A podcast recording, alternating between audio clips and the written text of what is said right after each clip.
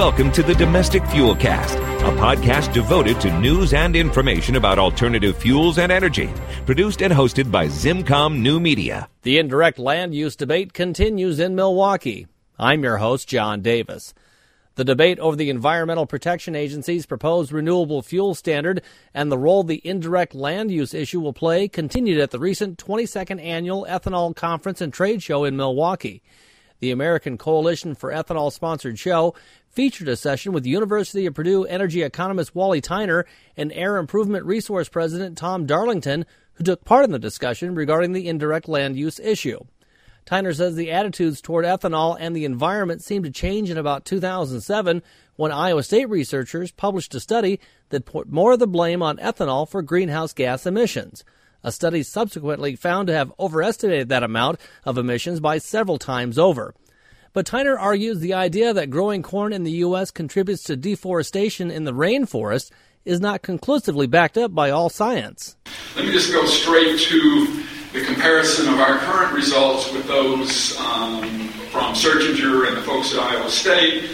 Um, we, having made all of these modifications that I described, uh, and having put this in a general economic, economy-wide framework, um, and, and, accounted for yield increases, accounted for substitution of DDGs, and all those things. Um, our current greenhouse gas emissions, uh, our, our, current uh, yeah, greenhouse gas emissions are about 19% of those estimated originally by Searchinger. So we're a long way from the original work that he's done and in the group uh, from Iowa State. Um, we estimated them then. We combined the direct and the indirect. We've used the GREET model from Argonne um, that everybody else uses to get the direct, although we've done some new things with it recently. One of the things we've done with it recently is to incorporate all of the new technologies. Uh, there have been a lot of studies recently about what, okay, we know what the direct emissions were in 2005 or whenever the GREET model was created. But what about the new technology? How would that change? And the bar, the blue bar you see on the left, uh, shows you the range of direct emissions, whether you use modern technology or old technology. It's a wide range. And then the bars on the right show the range in land use induced or indirect land use emissions. And there's a lot of uncertainty there. The main theme, in fact, uh, that I probably want to leave you with is that all of these results um, are based on what I think is solid science, but they're highly uncertain.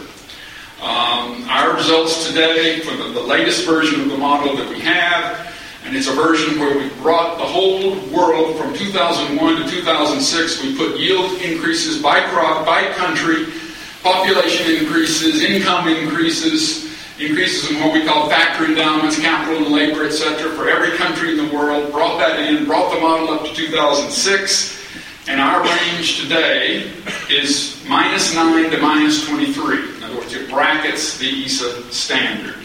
But there's still huge uncertainty in, in these results. And Darlington makes the case that two of the most common economic models used to figure the amount of indirect land use vary too much and don't consider things like dry distillers grains. So here are some concerns that we have with GTAP and some of its assumptions. One is that the model is generally static, it's fixed in 2001, does not encompass trends in yields and demand. It, it does not include some very significant U.S. land inventory, CRP land, cropland, pasture. It does not include land conversion costs. It ignores methane from lower animal and rice production. EPA does include that. Uh, like I said, the distiller's grain land use credits are a little too low. Problems with FAPRI. Um, as a modeler, one of the very first things you like to do when somebody runs a model and gets a certain result to it you like to take all of their inputs and their model and you like to replicate their results so that you know you can get the results before you start doing your own sensitivity analysis. It just makes sense to do that. Uh, and we were able to do that with GTAP because the GTAP is a publicly available model. It's written in a good language, it's very user friendly, and that's one of the things we appreciate about GTAP. The big problem we have with FAPRI is it's absolutely an unverifiable model. Um, no one outside of the CARD system experts, which is two or three different universities, uh, can replicate the results and perform any sensitivity analysis. No one outside of that group of people has ever gotten this thing to run and run correctly. And the one, the model that's applied or that's, that's provided by EPA on the docket itself has all the different spreadsheets there, but all the links are broken, and so you can't. You, no one can run it. No one can replicate the results. So, you know, my view on that is I'm not sure how much value that is if no one outside that system of people can actually replicate it. There is no, uh, so that's our sort of, prolific, you know, sort of showstopper there. Meanwhile, Tyner points out that all ethanol produced in the past, in the present, and even some in the future is grandfathered in and qualifies under the new RFS proposal anyway. He says there's a much bigger issue the industry should be worried about. The biggest issue, as Brian indicated earlier, facing the ethanol industry is not land use, it's the blend wall. We've got tons of work we've done on that. Uh, we're working with uh, our legislators, we're working with industry groups, uh, trying to point out to folks that this is the killer.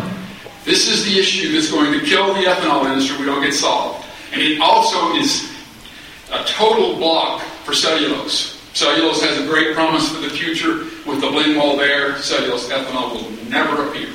The indirect land use issue is not one that's going to go away anytime soon and most experts on both sides agree that there needs to be a better understanding of it.